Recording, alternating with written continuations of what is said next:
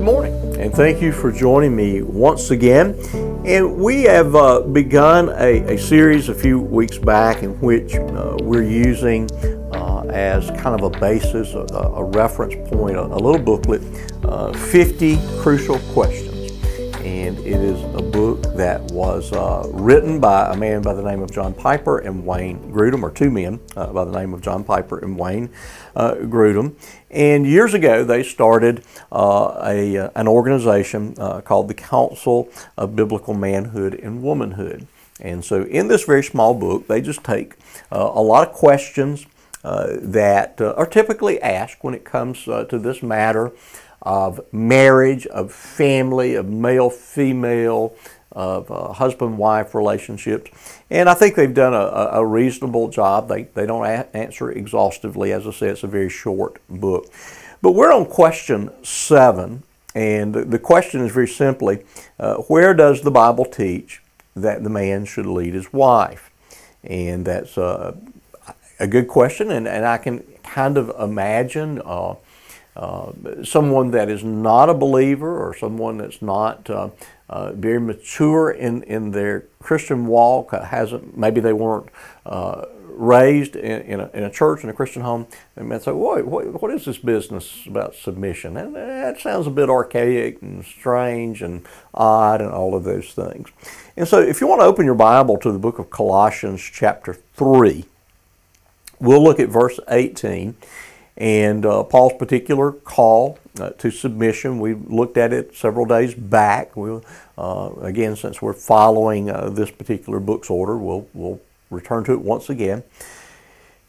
But I would say, and, and, and if you have been able to listen to our recent sermon series on the essential family, uh, it seems to me that rooted in the first two chapters of the Bible, Genesis 1 and 2, uh, there are any number of issues that uh, illustrate and, and, define and highlight uh, the truth that's more well developed in the New Testament that husbands should lead their wives and that wives should submit to their husbands.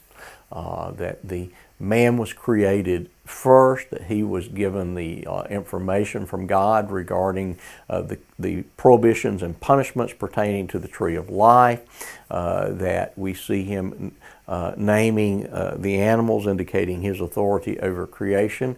And then when presented with Eve, he was he, he named her. And so there, there's other things, but I think that those are some important uh, things to note that we see uh, that God has ordained uh, for purposes that suit Himself, uh, that the man should lead the home, and I would argue has designed him uh, for that particular purpose. And so, a number of times in the New Testament, we see again uh, passages that really are, are flowing out of, that are built upon the truths of Genesis 1 through 3 uh, when they speak to the matter of the home, of, of marriage.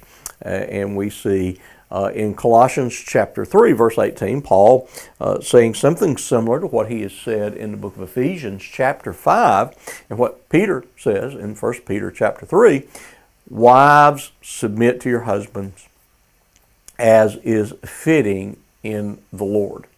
And so uh, here again we see uh, what seems to, to me to be uh, abundantly clear uh, that there is an order uh, established by God uh, that the man should lead.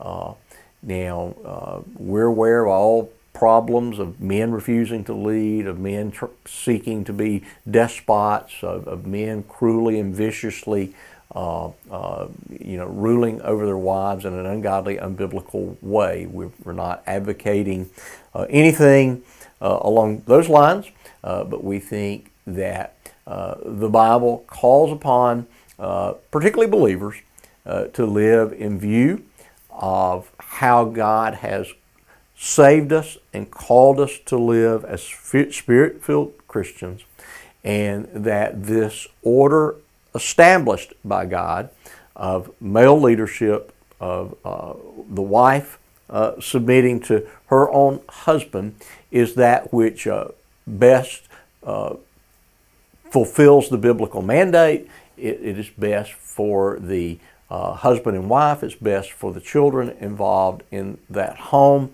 Uh, it is best for their happiness, for their flourishing. And so while we recognize and we have uh, kind of a, a, real sense, okay, we're, we're out of step with what the culture thinks, uh, which concerns me very little uh, in, in some sense.